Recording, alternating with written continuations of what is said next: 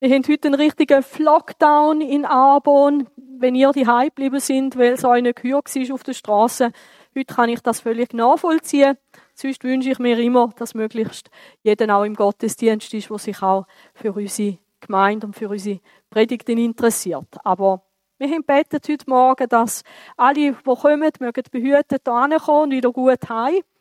Und dass die anderen vielleicht lieber die bleiben. Und wenn du jetzt die bist, für dich haben wir auch schon betet. Ich habe ja eine Umfrage gemacht zum Thema Betten, auch ein bisschen vom letzten Sonntag her. Ein paar haben dann da bei der Umfrage mitgemacht. Zwölf Stück, also es ist nicht repräsentativ. Aber du kannst das vielleicht für dich jetzt auch noch geschwind überlegen, wie hättest du abgestimmt? Wie hast es du mit dem Betten? Es hat verschiedene Möglichkeiten gegeben. Ich bete immer wieder einmal am Tag. Das haben auch wirklich 50 Prozent dann auch angeklickt. Ich habe noch Luft nach oben. Haben auch 50 Prozent von allen, die mitgemacht haben, ähm, angeklickt. Finde ich noch schön. Eben ist ein bisschen Selbsteinschätzung. Ich habe auch das angeklickt, weil äh, eben, mir dunkt mit Gott im Gespräch sein, ihn für Sachen zu bitten, Gelegenheiten zu nutzen, die einem so entgegenkommen. Ähm, da habe ich auch noch Luft nach oben. Spannend habe ich gefunden, dass 25 Prozent äh, gesagt haben, ich bete regelmäßig. Finde ich auch interessant. Also ich weiß nicht, ähm, was heißt regelmäßig einmal pro Tag oder bedeutet es vielleicht jeden Tag zu einer bestimmten Zeit? Wobei, es hat ja da auch noch 8% gehabt, die haben angeklickt, ich habe feste Gebetszeiten. Eigentlich finde ich das gut, weil ich glaube, wenn wir nicht feste Gebetszeiten haben, dann gehen manchmal Tage so durch, ohne dass man irgendwie zum Betten gekommen ist. Also vielleicht geht es euch anders, aber ich bin eigentlich froh, dass ich auch wie so eine Oase im Tag habe, wo ich mir ganz bewusst Zeit auch nehme und Zeit auch rausnehme. Spannend ist, dass niemand angeklickt hat, ich bete praktisch nie. Hat mich gefreut. Ich denke, wow, wir sind im Gespräch mit Gott und niemand, und das sehen ihr da auf der Folie nicht, weil ähm, ich nicht das ganze Bild drauf gebracht habe, ich habe einfach keine Zeit dafür. Da hat niemand angeklickt. Hat mich eigentlich verwundert, weil Menschen sind manchmal so beschäftigt, dass sie ja sagen, ich habe keine Zeit für Gebet, aber da hat niemand so gesagt. Ich habe das spannend gefunden. Wir haben ja letzten Sonntag uns eine interessante Geschichte angeschaut, eben von dieser Frau, die gewusst hat, beim Richter komme ich zu meinem Ziel, wo immer wieder gekommen ist. Und wir haben auch gehört, dass Gott uns auch ermutigt, mit allem, was uns beschäftigt, dass wir mit allem zu ihm kommen. Darum ist das jetzt, was ich heute euch ans Herz lege, nicht eine Korrektur von dem, was ich gesagt habe am letzten Sonntag, sondern es ist eigentlich wie eine Mosaik, eine Ergänzung. Und es gibt ganz verschiedene Aspekte und ich möchte euch heute einen zeigen, wo mich echt selber ein bisschen aus den Socken geholt hat, weil ich nicht gedacht habe, dass es die Zusammenhänge hat. Wenn wir im Lukas 11 unsere Bibeln aufschlagen oder auf dem Handy eintippen, dann erzählt Jesus uns dort nochmal etwas, was ihm ganz wichtig ist, wenn es ums Gebet gegangen ist. Und das Ganze ist so eingefädelt worden, und es geschah, als er, Jesus, an einem Ort war und betete, da sprach, als er aufhörte, einer seiner Jünger zu ihm. Also ich finde das noch interessant. Offensichtlich sind da Freunde von Jesus dabei gewesen, haben das miterlebt, dass Jesus betet hat. Niemand hat ihn unterbrochen, aber am Schluss hat einer von diesen Jüngern gesagt, wir wissen leider nicht, wer es war, er hat gesagt, Jesus, ich habe ein Anliegen. Herr, lehre uns beten, wie auch Johannes, Johannes der Täufer, seine Jünger lehrte. Und eigentlich ist das ein bisschen eine spannende Geschichte aus zwei Gründen. Das eine ist, Jesus hat das Gebet, das er wie ein Modell ihnen vorgestellt hat, hat er ihnen schon mal vorgestellt gehabt, nämlich bei der Bergpredigt. Ihr werdet auch sehen, wenn ihr Matthäus 6 vergleicht mit Lukas 11, dann ist viel mehr in Matthäus 6 drin, unser Vater ist viel ausführlicher beschrieben, wie wenn ihr es nachher im Lukas-Evangelium lesen. Aber im Lukas-Evangelium, da sieht man auch, von der Zeit her ist es später gewesen, also eigentlich wie eine Wiederholung von Jesus. Und darum hat Jesus vielleicht nicht jeden Aspekt nochmal gebracht, sondern da, wo für die Gelegenheit wichtig war. Also ergänzend hat Jesus da nochmal drüber geredet. Was aber auch erstaunlich ist, ist, dass die Leute gesagt haben, lehr du uns beten. Weil äh, in der jüdischen Bevölkerung zu der Zeit von Jesus hat man betet. Man hat auch Gebetszeiten gehabt. Jeder fromme Jude der hat dreimal pro Tag gebetet. Hat dann aber auch eine spannende Geschichte gegeben. Die einen Rabbis haben gesagt, dreimal ist gut. Andere haben gesagt, fünfmal am Tag soll man beten. Nämlich nicht bloß zu diesen drei Gebetszeiten, sondern auch noch am Morgen, wenn man verwacht und auch noch zu Abend, bevor man einschläft. Und andere Rabbis haben gesagt, nein, nein, das will man nicht. Dann kommen die Leute noch auf die Idee, ständig zu beten, ständig Gott zu belästigen. Dreimal beten ist okay. Also eben, es hat da allerlei Meinungen gegeben. Und Jesus korrigiert ja auch in der Bergpredigt äh, so gewisse Praxis, die die Leute hatten. Eben ganz viel beten, immer wieder das Gleiche zu sagen, um irgendwie Gott dazu zu bringen, dass er dann eben reagiert. Dort hat Jesus gesagt, macht das nicht. Oder überall, an jedem Ecke stehen und beten, so dass die anderen sehen. Hat Jesus auch korrigiert. Er hat gesagt, nein, geht in eure private Zonen hinein, in euer Kämmerli beten dort. Gott sieht euch dort, macht keine Show draus. Ähm, und, und von dem her ist es eigentlich schon erstaunlich, dass da eine vom Freundeskreis von Jesus sagt, lehr du uns beten. Vielleicht, weil sie gemerkt haben, die Art, wie Jesus mit dem Vater im Himmel kommuniziert, ist irgendwie anders. Vielleicht haben sie auch gehört, was Jesus betet hat und haben gemerkt, das ist eigentlich nicht das, was uns unsere Tradition so näher Und ich habe gefunden, es ist ganz spannend, weil wir ja auch Chile von Jesus sind jetzt bei Jesus ein bisschen in die Schule zu gehen. Und heute Morgen haben wir jetzt eine kleine Lektion zum Thema Er lehre uns beten. Ist auch spannend, dass die Jünger nicht gesagt haben, Jesus, lehr du uns, wie wir Wasser in Wein verwandeln können. Oder lehr du uns, auf dem Wasser zu gehen. Oder lehr du uns, weiß ich nicht was. Irgendwo müssen sie gemerkt haben, das Gebet, das Reden mit Gott ist so etwas Wertvolles, das möchten sie jetzt gern von Jesus lernen. Er aber sprach zu ihnen, wenn ihr betet, so sprecht. Eben spannend ist, dass Jesus da nicht nochmal alles wiederholt aus der Bergpredigt, eben, was man nicht soll machen, wo man soll beten und so weiter, sondern er gibt ihnen jetzt eigentlich wie eine Vorlage, so betet. Wenn ihr betet, so sprecht.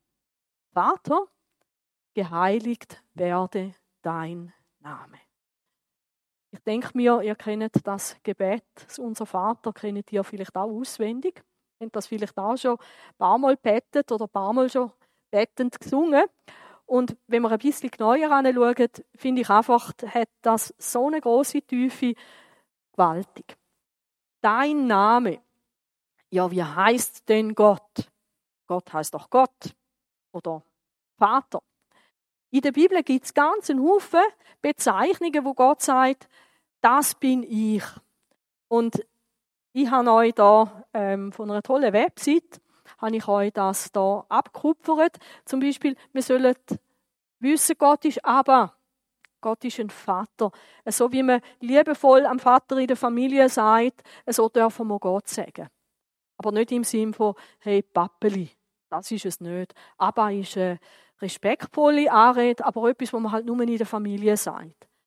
Dann haben wir Adonai, Alpha und Omega. Gott stellt sich uns vor, Jesus Christus, El, El Chai, El Chanun und so weiter und so fort. Und ihr seht, da habe ich euch nochmal ähm, eine ganze Big annehmen. Ähm, zum Beispiel Ja oder Jahwe. Jahwe Echad. Jetzt müssten wir Hebräisch können. Ich denke, Rolf, er schmunzelt da innerlich, er könnte uns das auch alles übersetzen. Es gibt aber noch mehr Bezeichnungen. Ähm, ja, wie Zebaoth, da kennt ihr vielleicht auch, auch wenn ihr nicht Hebräisch könnt. Herr der Herrscharen, nicht der Haarscheren, sondern der Herrscharen. Ähm, der, der über die himmlischen Ressourcen verfügt, mächtig ist über allem. Und das bezeichnet eigentlich alles, man könnte auch sagen, das ist, gehört alles zum Namen von Gott dazu. Jesus sagt uns in seinem Gebet nicht, wir sollen beten, geheiligt werde dein Name als Elohim, als Herr. oder als Yahweh Shammah, als Gott, wo da ist, wo gegenwärtig ist, sondern Jesus sagt, geheiligt werde dein Name. Und er meint damit eben alles, wo Gott ist. Nicht bloß ein Aspekt von ihm. Und damit ihr, ähm, wo jetzt da im Gottesdienst sind, ähm, die Chance habt, um all das nachher auch mit heimzunehmen, ich habe Ihnen euch äh, das ausdruckt. Und wenn man das anfängt anzuschauen, Gott hat sich uns vorgestellt und da ist so eine Fülle drin. Geheiligt werde dein Name. Mit Namen meint jetzt aber Jesus nicht, man soll den Namen von Gott irgendwie toll finden. Hey, wow, cool Gott, du bist Jahwe Ire. Hey, cool, ich bete jetzt den Namen an. Sondern Jahwe Ire heißt, Gott ist Versorger, der, der vorausschaut auch, der Sachen im Voraus für uns parat macht. Und jetzt geht es darum, nehme ich das auch an als eine Eigenschaft von Gott. Und wenn ich dann sage, geheiligt werde dein Name, und dann denke ich auch an die Versorgung, ich denke an seine Gegenwart, ich denke, dass er der Höchste ist, ich denke daran, dass er, und jetzt könnt ihr alle nehmen oder jeden Aspekt vom Namen von Gott nehmen, und ich habe gemerkt, da fangst du an darüber zu staunen. Und vielleicht lohnt es sich eben in der nächsten Zeit, halt den Zettel mal durchzulesen und vielleicht sich zu sagen, in meiner Gebetszeit, ich nehme immer eins, zwei, drei Aspekte und, und ich bete Gott einmal über dem an. Ich staune darüber, wer ich mit Gott habe. Und da ist sicher eben auch schon etwas ganz Spezielles drin in der Art, wie Jesus uns beten lernt. Eben, es geht jetzt da nicht in erster Linie darum, wenn du betest, dann bring Gott alles, was du auf deiner Einkaufsliste hast für ihn sondern Jesus sagt, steige so ein, Vater, geheiligt werde dein Name. Jetzt geht es um es Du. Also im Gebet geht es jetzt nicht um mich und um meine Bedürfnisse, so wie es Jesus uns da lehrt, geht es jetzt darum, dass ich mir auch eine Zeit nehme, wo ich auf Gott schaue. Und das wird einen großen Unterschied machen, das merke ich in meinem eigenen Gebet, wenn ich mir zuerst bewusst werde, mit wem das ich jetzt eigentlich rede macht das einen Unterschied, wie wenn ich einfach loslasse. Oder im schlimmsten Fall einfach gedankenlos irgendetwas äh, vor mich anschwätzen und dann denke, das ist noch Gebet. Ich möchte euch das ans Herz legen, sich auf die Du-Beziehung zu Gott einlassen. Und gell, wenn ich mit jemandem im Gespräch bin, gut, es gibt schon die ähm, Gelegenheiten, wo ich einfach mit jemandem rede, der wildfremd ist. Da gibt es manchmal. Aber interessant wird dann ein Gespräch und eine Beziehung und Kommunikation, wenn ich jemanden kenne. Und wenn ich den jemanden noch besser kennenlerne, dann macht das etwas auch mit unserer Beziehung. Und ich glaube, wenn wir Gott immer besser kennenlernen, als der, wo er ist, in seiner ganzen Fülle, ich glaube, dann beten wir vielleicht auch anders. Vielleicht mit einer größeren Zuversicht, mit einem größeren Vertrauen. Weil ich vielleicht merke, hey, Gott ist das auch. Oder vielleicht auch mit, mit, einer, mit, einer, mit einer Gewissheit, hey, ich habe einen kompetenten Gott. Es ist recht, wenn ich mich an ihn wende, wenn ich ihm Vertrauen oder meine Bitte auch bringe. Eben für euch es die hinten, ähm, die Auflistung und sonst äh, namengottes.com oder gottesnamen.com, äh, dort findet ihr es auch auf dem Internet. Eben, ich habe euch das parat gemacht. Vater, geheiligt werde dein Name. Ich habe mich dann gefragt, was heißt denn das, Gottes Name heiligen? Und gell, so ein Grundsatz ist, wir dürfen nicht etwas einfach die Bibel hineinlesen, sondern die Bibel erklärt sich immer selber. Und da habe ich dann mich auf den Weg gemacht und habe gesucht, wo zeigt eigentlich Gott selber, was das heißt, sein Name soll geheiligt werden. Ich bin fündig geworden im Hesekiel 36. Hesekiel ist ein spannendes Buch. Der Hesekiel hat es geschrieben, als er in Babylon war, also einer, der weg aus Israel raus ins Exil er hat aber dort ganz eine spannende äh, Beziehung zu Gott gehabt. Gott hat sich ihm auch auf kolossale Art und Weise gezeigt. Und was Gott mit dem Hesekiel auch gemacht hat, was total interessant ist, ist, er hat auch am Hesekiel zeigen, was in der Endzeit passiert. Und das ist eins von den großen Endzeitkapiteln. Als ich mich vorbereitet habe auf das Gebet, eben, ich schaue immer auch, was haben auch, was haben auch äh, theologische Kapazitäten zu dem gesagt. Und der Gerhard Meyer, er ist wirklich einer, der ein bibeltreuer Theologe ist. Er hat geschrieben, das Vaterunser ist ein richtiges Gebet für die Endzeit. Und ich habe gedacht, wenn ich das gelesen habe, ah, Endzeit, ich mag es nicht mehr hören. Und wie kommt jetzt der auf die Idee? Ähm, heute muss ich sagen, der Gerhard Meyer war Professor der Theologie in Deutschland. Der hat recht. Also manchmal ist es gut, wenn man auch von Leuten lernt, die ein bisschen Kapazität sind. Weil eben das Hesekiel 36 Kapitel gehört in die Endzeit hinein. Also etwas Besseres wie dafür zu beten, dass Gottes Name geheiligt wird, können wir gar nicht machen in dieser Zeit. Wir sind viel näher an diesen Ereignissen, wie sie dort mal sind zur Zeit vom Hesekiel oder von Jesus. Gut.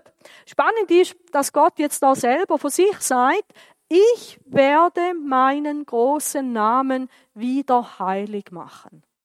Gell? Wenn ich bete, Vater, geheiligt werde dein Name, gell? bei einem Gebet, Gebet, das nicht ich hören sondern Gebet erhört Gott, Gott reagiert. Und im Hesekiel zeigt er uns das schon. Ich werde das machen in der Endzeit. Und wir schauen jetzt noch drei Kapitel weiter hinten. Und dort sind wir eigentlich dann, wenn Gott irgendwo alle bösen Geschichten zu einem Abschluss bringt. Dann wird es so sein, und ich werde meinen heiligen Namen kundtun, mitten in meinem Volk Israel. Und jetzt kommt's und werde meinen heiligen Namen nicht mehr entweihen lassen. Also es wird eine Zeit gehen, wo Gott das nicht mehr zulässt, dass sein Name entweiht oder entheiligt wird. In der heutigen Zeit passiert das wahrscheinlich vom Morgen früh bis zum Abend spät irgendwo nehmen. Dass man Gott gar nicht ernst nimmt. Dass man auch falsch über ihn redet. Dass man sich lustig macht über Gott. Es wird eine Zeit geben, wo das nicht mehr wird sein. Aber eben, da sind wir jetzt noch weiterhin bei der Endzeit, nämlich dort, wo dann eben Gott wird als Herrscher regieren. Wir könnten da sagen, wo jedes Knie sich wird bügen vor Christus und ihn wird anerkennen. Also auf das gehen wir noch zu. Wir sind eigentlich geschichtlich gesehen zwischen Ezekiel 36 und 39. Eben, wenn euch die Sachen interessieren, leset die unbedingt nach. Ja gut, ihr habt, glaube ich, alle Zugang zu einer Bibel. Ich gehe wieder zurück zum Ezekiel 23.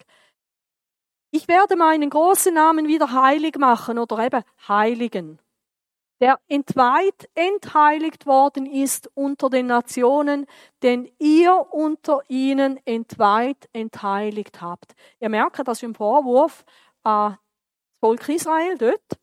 Und sie haben eigentlich den Namen von Gott auf zwei Arten und Weisen entheiligt. Eine Aktion, wo sie gemacht haben, ist das dass sie nicht als Volk von Gott gelebt haben. Also wenn man das Volk Israel angeschaut hat, hat man müssen sagen, die machen ihrem Gott null eher. Götzendienst war dort ein wüstes Miteinander umgehen, nicht nach dem, wie Gott das eigentlich sich vorgestellt hat. Und das Volk Israel hätte ja sollen wie so ein Mustervolk sein, wo die Leute rundherum, wo die Nationen hätten können anschauen und wo hätten können sagen, wow, jetzt sehen wir, wie das ist, wenn Gott das Volk hat auf dieser Welt. Und das Volk Israel hat da völlig versagt. Obwohl die Propheten immer wieder gewarnt haben.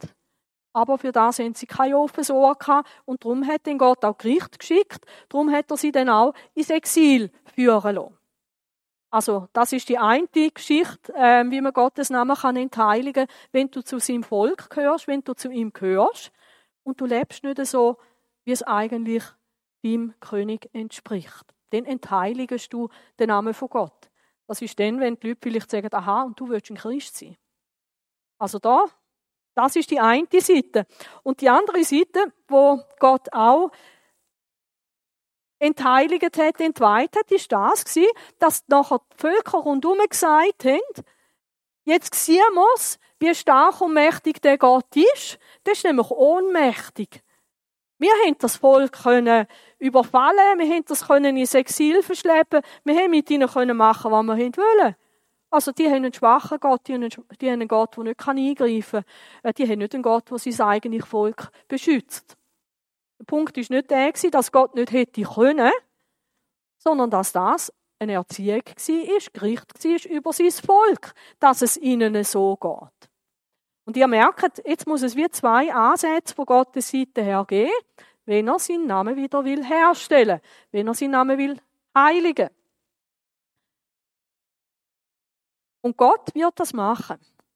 Und die Nationen werden erkennen, dass ich der Herr bin, sprich der Herr, Herr, also der Herr, wo Jahwe ist, der Bundesgott von Israel, wenn ich mich vor ihren Augen, vor den Augen der Nationen, also die sollen etwas können sehen, wenn ich mich vor ihren Augen an euch als heilig erweise. Also Gott wird jetzt etwas tun für seinen Namen.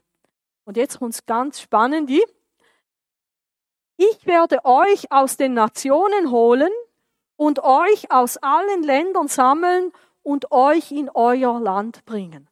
Also das eine, was Gott macht, ist, er zeigt, dass er allmächtig ist, dass er treu ist aus im Volk. Also da hätten wir jetzt schon zwei Namen von Gott. Der Allmächtige, der, der treu ist, wo in einem Bund steht, der, der auch alles, was er sich vorgenommen hat, kann und wird durchziehen.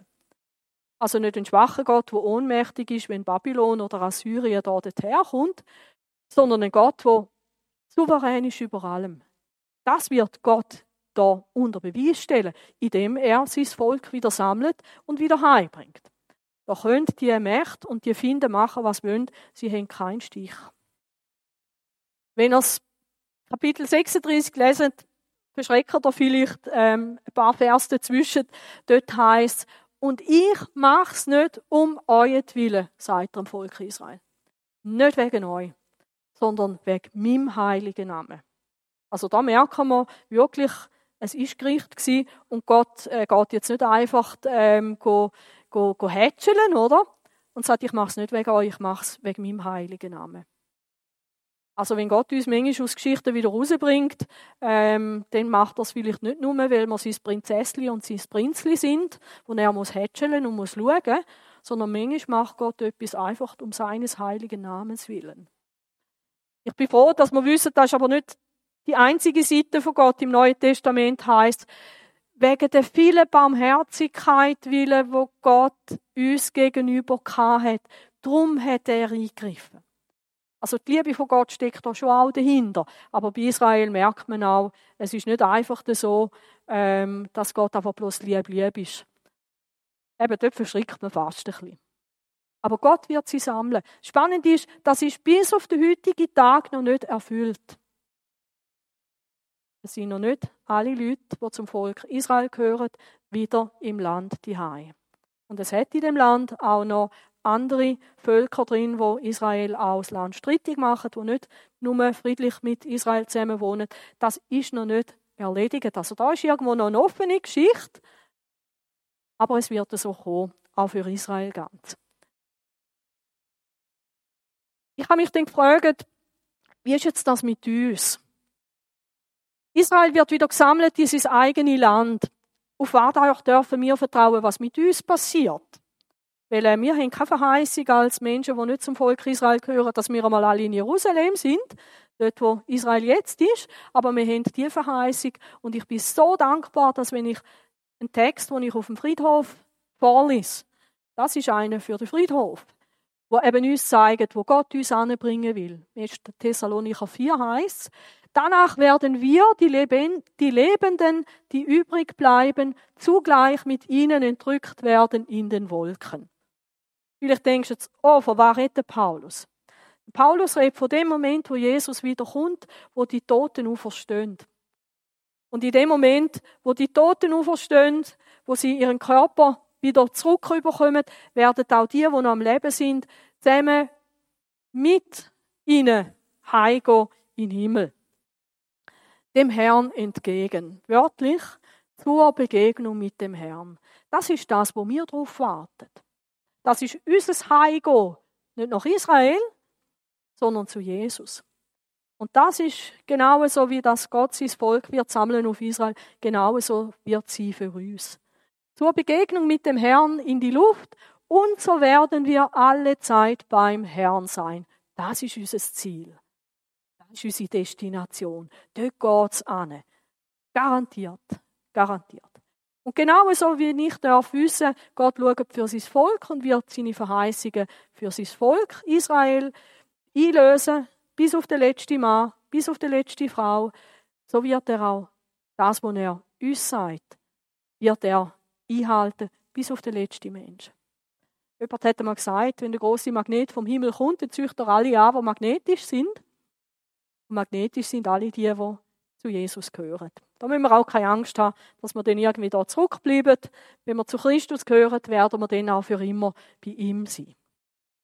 Und ihr habt gemerkt, eben, mit dem, was Gott da tun wird für Israel, wird er den Nationen zeigen, dass er der Herr ist. Und jetzt, wenn ihr ein bisschen Offenbarung kennt oder eben wisst, was der Hesekiel weiter beschreibt noch, lesen wir dort, dass es auch noch Auseinandersetzungen wird geben. Menschen werden auf dieser Welt das versuchen zu verhindern. Sie werden gegen Gott sein, sie werden gegen Israel sein. Da wird irgendwo alles zusammenkommen. Aber leset die Geschichte bis zum Schluss. Dann lesen wir nämlich auch, mit einem Hauch aus dem Maul von Jesus wird die Geschichte schnell beendet sein. Und dann hat er für immer den Sieg. Also, so einen Gott haben wir. Zu so einem Gott beten wir, Vater, dein Name soll geheiligt werden. Also Gottes Name heiligen, das macht er, indem er Verheißungen erfüllt, indem er allem Bösen Sinn macht und indem alles, was er sich vorgenommen hat, zum Ziel kommt. Merkt ihr jetzt, warum der Gerhard Meyer sagt, das ist ein Endzeitgebet? Voll recht. Gibt aber noch eine andere Schwierigkeit. Wir haben gesehen, das eine ist, dass die Völker gesagt haben, ah, was habt ihr für einen Gott? Der ist ohnmächtig, der hat nicht einmal verhindern dass ihr aus eurem Land weg müsst. Sondern es gibt ja nochmal die andere Geschichte, wie man Gottes Namen kann entheiligen. Eben durch das, dass man als Volk Gottes nicht so lebt, wie es richtig wäre. Ich habe da ein spannendes Bild gefunden. Der verdorbene Mensch ist nicht fähig, Gott zu repräsentieren. Und da ist es so. Und eigentlich wäre es jetzt ein bisschen unfair, wenn wir würden sagen, ja genau, der verdorbene Mensch aus dem alten Bund, darum hat er ja auf Babylon müssen. Und wenn wir dann nicht gleichzeitig auch an uns würden denken, das wäre völlig unfair. Weil kein Mensch kann vor Gott bestehen aus sich selber raus. Ob er jetzt zum Volk Israel gehört oder nicht, alle Menschen haben gesündigt. Keiner lebt so, wie es Gott gefällt. Und ihr ahnet jetzt schon in welche Richtung, dass es gehen muss. Und spannend ist, dass Gott an dem Moment nicht sagt, ich heilige meinen Namen, indem ich jetzt mein Volk los wird und jeder Mensch, der etwas Unrechts tut. Das finde ich total spannend. Gott könnte auch sagen, wenn ich mich von all den Menschen, die mich nicht repräsentieren, verabschiede. Gell? Wenn du in einer Firma schaffst und, und, und du machst irgendetwas und der Chef hat es dir schon dreimal gesagt, hey, so repräsentierst du nicht meine Firma, dann würde er nachher nicht sagen, hey, und ich tue noch alles, damit du kannst bleiben, sondern irgendwann kannst du gehen. Und das finde ich total spannend. Gott liebt Menschen wirklich so sehr, dass er uns nicht auf den kosmischen Müllhaufen wirft. Und sagt, okay, jetzt fange ich nochmal neu an, ich schaffe irgendwie neue Menschen sondern er schafft etwas Neues in den Menschen, zum seinen Namen heiligen. Und ich werde reines Wasser auf euch sprengen. Ihr seht das im gerade Vers nachher, oder? Ähm, das war eine rituelle Handlung. Also, er sagt da nicht, ich tue neu baden, bin ein Kind, das irgendwo von außen in den Dreck hineingefallen ist, sondern ich tue Wasser auf euch sprengen. Und das ist etwas Rituelles. Also, Gott heiligt den Mensch jetzt wieder und ihr werdet rein sein. Wow. Von all euren Unreinheiten und von all euren Götzen werde ich euch reinigen. Also wenn ich etwas vor Gott anstelle, egal was es ist, Götzendienst, dann verunreinigt mich das. Ist nicht bloß einfach eine blöde Eigenschaft, sondern es macht mich unrein vor Gott. Und Gott tut jetzt Heilige, indem er die Unreinheit von seinem Volk wegnimmt. Das ist Vergebung, das ist eine riesige Gnade. Weil eben Gott könnte auch sagen, weißt du jetzt ist fertig, Schluss, aus, Gericht. Nein, er will etwas anderes machen. Mir ist in den Sinn gekommen, für uns als Christen, 1. Johannes 1 sagt, wenn wir sagen, dass wir keine Sünde haben, betrügen wir uns selbst. Und gell, Johannes sagt das nicht nur für Menschen, die noch nicht zu Christus gefunden haben, sondern sogar zu solchen, die mit Christus leben. Wir sind nicht tadellos vor ihm. Und die Wahrheit ist nicht in uns. Wenn wir unsere Sünden bekennen, bekennen heißt, ich gebe Gott recht. Das heißt bekennen. Ich gebe Gott recht, dass es nicht recht ist. Ist er treu und gerecht? Und da haben wir es wieder, dass er uns die Sünden vergibt und uns reinigt von jeder Ungerechtigkeit. Das ist der Grund, warum das, wenn ich Sachen mit Gott in Ordnung gebracht habe und er mir vergeben hat, er mich gereinigt hat, stand ich vor Gott da, wie wenn nie etwas passiert wäre. Es ist vielleicht auch wichtig, dass wir uns das hinter Ohren schreiben. Vielleicht gerade dann, wenn wir dazu neigen, immer wieder auch selber traurig sein über alte Geschichten. Gell? Gott ist auch ein Gott, der vergibt. Geheiligt werde dein Name. Und dann darf ich mich nachher freuen und sagen, danke Herr, und es langt, da, was du durch Jesus tun hast für mich am Kreuz, es langt, dass ich total rein wieder sein darf vor dir. Zurück zum Hesekiel. Ich habe darum eben versucht, eben, was heißt für uns, was heißt für Israel. Und ich werde euch ein neues Herz geben und einen neuen Geist in euer Innerstes geben. Das Problem ist, mit dem alten Mensch, sie kannst gar nicht. Denn Gott hat es versucht, er hat ihnen Gebot gegeben. Aber sich an Gebot halten, funktioniert auch nicht. Darum geht jetzt Gott einen Schritt weiter und sagt, ich gebe euch ein neues Herz und ich gebe euch einen neuen Geist, auch eine neue Gesinnung. Und ich werde das steinerne Herz aus eurem Fleisch wegnehmen und euch ein fleischernes Herz geben. Gell? Menge Sachen, die bringen wir nicht auf die Reihe, weil wir es nicht können, Darum brauchen wir eine Veränderung. Und manche Sachen werden wir erst los, wenn Gott uns auch gewisse Sachen wegnehmen kann. Wenn ich das steinige Herz losgeworden bin, erst dann kann ich gewisse Schritte machen. Gang mit dem, wo dir fehlt und mit dem, wo dich hindert. Gang mit dem zu Gott. Vielleicht ist dein Gebet nächste Woche nicht, Herr, gib mir das und dieses und jenes. Vielleicht betest du, Gott, nimm mir das und dieses und jenes weg. Zeug, wo ich merke, da, da, da, ist, da ist wie ein Block ständig dazwischen. Schaut einmal, die Erfüllung eigentlich hat mit Jesus angefangen. Jesus sagt, oder der Paulus sagt, wenn jemand die Christus ist, ist er eine neue Schöpfung. Also etwas ganz Neues, was Gott geschaffen hat. Eben, der hat ein neues Herz, der hat einen neuen Geist. Gott schafft nochmal etwas Neues, wenn Menschen sich für Jesus entscheiden und Jesus in ihr Leben hineingekommen ist. Paulus sogar sagt, hey, das ist ein neues Geschöpf. Sieht zwar äußerlich noch gleich aus, aber innerlich ist Neues passiert. Das Alte ist vergangen, Neues ist geworden. Und das Ziel ist ja, dass das Neue, wo jetzt geworden ist, dass das richtig auf Fuß fassen. Geheiligt werde dein Name hat mit dem etwas zu tun. Gott verändert seine Leute. Ezekiel wieder. Und ich werde meinen Geist in euer Innerstes geben. Spannend, oder? Nicht bloß ein neuer Geist, eine neue Gesinnung, eine neue Haltung, sondern jetzt auch der Heilige Geist. Bis zu dem Zeitpunkt haben bloß außergewöhnliche Leute für außergewöhnliche Aufgaben zeitlich limitiert Heilige Geist bekommen.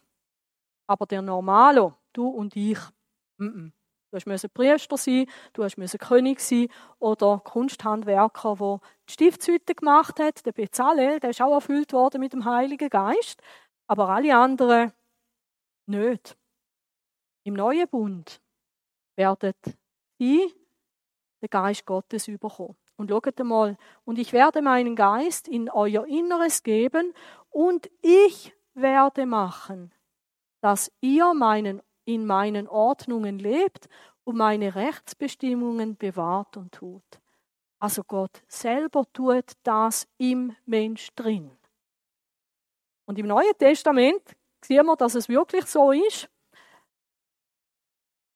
Paulus schreibt im Galater 5,22, wenn dagegen der Heilige Geist euer Leben beherrscht, das ist natürlich Voraussetzung. Dass ich sage, Heiliger Geist, jetzt lasse ich dich als Steuer. Jetzt sollst du in mir wirken. Jetzt will ich mich von dir führen lassen. Jetzt geht es nicht mehr alles raus, jetzt geht es alle Heilige Geist. Das ist die Voraussetzung. Sonst kannst du natürlich auch den Heiligen Geist haben und leben wie ein Wildsäule, ist auch kein Problem. Oder deine eigenen Wege das die Möglichkeit, die haben wir. Aber jetzt, wenn wir uns ganz bewusst vom Heiligen Geist führen lassen, dann passiert Schönes, wird ganz andere Frucht in euch wachsen. Liebe, Freude, Frieden, Geduld, Freundlichkeit, Güte, Treue, Sanftmut und Selbstbeherrschung. Ich glaube, das ist eine gute Auswahl, die Paulus uns da vor Augen stellt. Das bewirkt Gott in dir, damit du kannst liebevoll sein, voller Freude, selbstbeherrscht, gütig, treu und so weiter. Nichts davon steht im Widerspruch zum Gesetz. Wunderbar. Hey, Gott schafft Voraussetzungen. Er gibt uns seinen Geist und sein Geist bewirkt die Sachen auch. Ist mir dann natürlich auch Kolosser 3,10 wieder in den Sinn gekommen. Wir sind ja im Kolosserbrief dran. Und dort heißt es, ihr habt den neuen Mensch angezogen, durch die Verbindung mit Jesus. Habt ihr den neuen Mensch angezogen, der erneuert wird, und zwar nicht von uns selber, sondern von Gottes Seite her, zur Erkenntnis. Auf der einen Seite eben, dass wir auch Gott immer besser kennenlernen, dass wir immer mehr wissen, wer steckt dahinter, wenn ich bete, geheiligt werde dein Name. Wow! Und wir werden erneuert nach dem Bild dessen, der ihn erschaffen hat. Also Gott wird mich mehr und mehr so werden lassen, wie Jesus ist. Gott wird es tun an mir. Wenn ich es zulasse, wenn ich suche und wenn ich von gewissen Sachen, wo Gott sagt, nimm Abstand, eben auch Abstand nehme. Merken da, Gott will seinen heiligen Namen wieder heiligen, indem er Israel in einen neuen Bund hineinführt und mit uns macht er es. Mit uns macht er es auch. Das ist eigentlich großartig.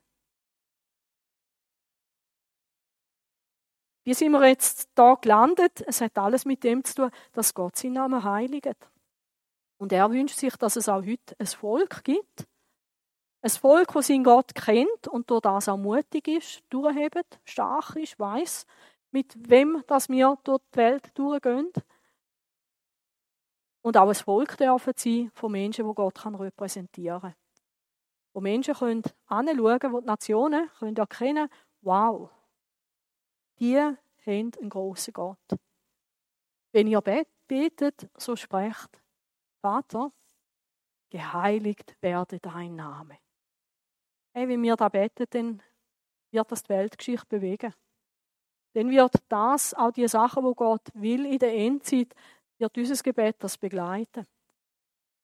Das bedeutet, es werden Menschen zum Glauben kommen, Pläne von Gott werden sich erfüllen und Menschen werden sich verändern. Und das steckt in ein paar ganz wenigen Worten, geheiligt werde dein Name. Vater im Himmel, wir staunen darüber, wie viel das in diesen für uns so bekannten Worten drinsteckt.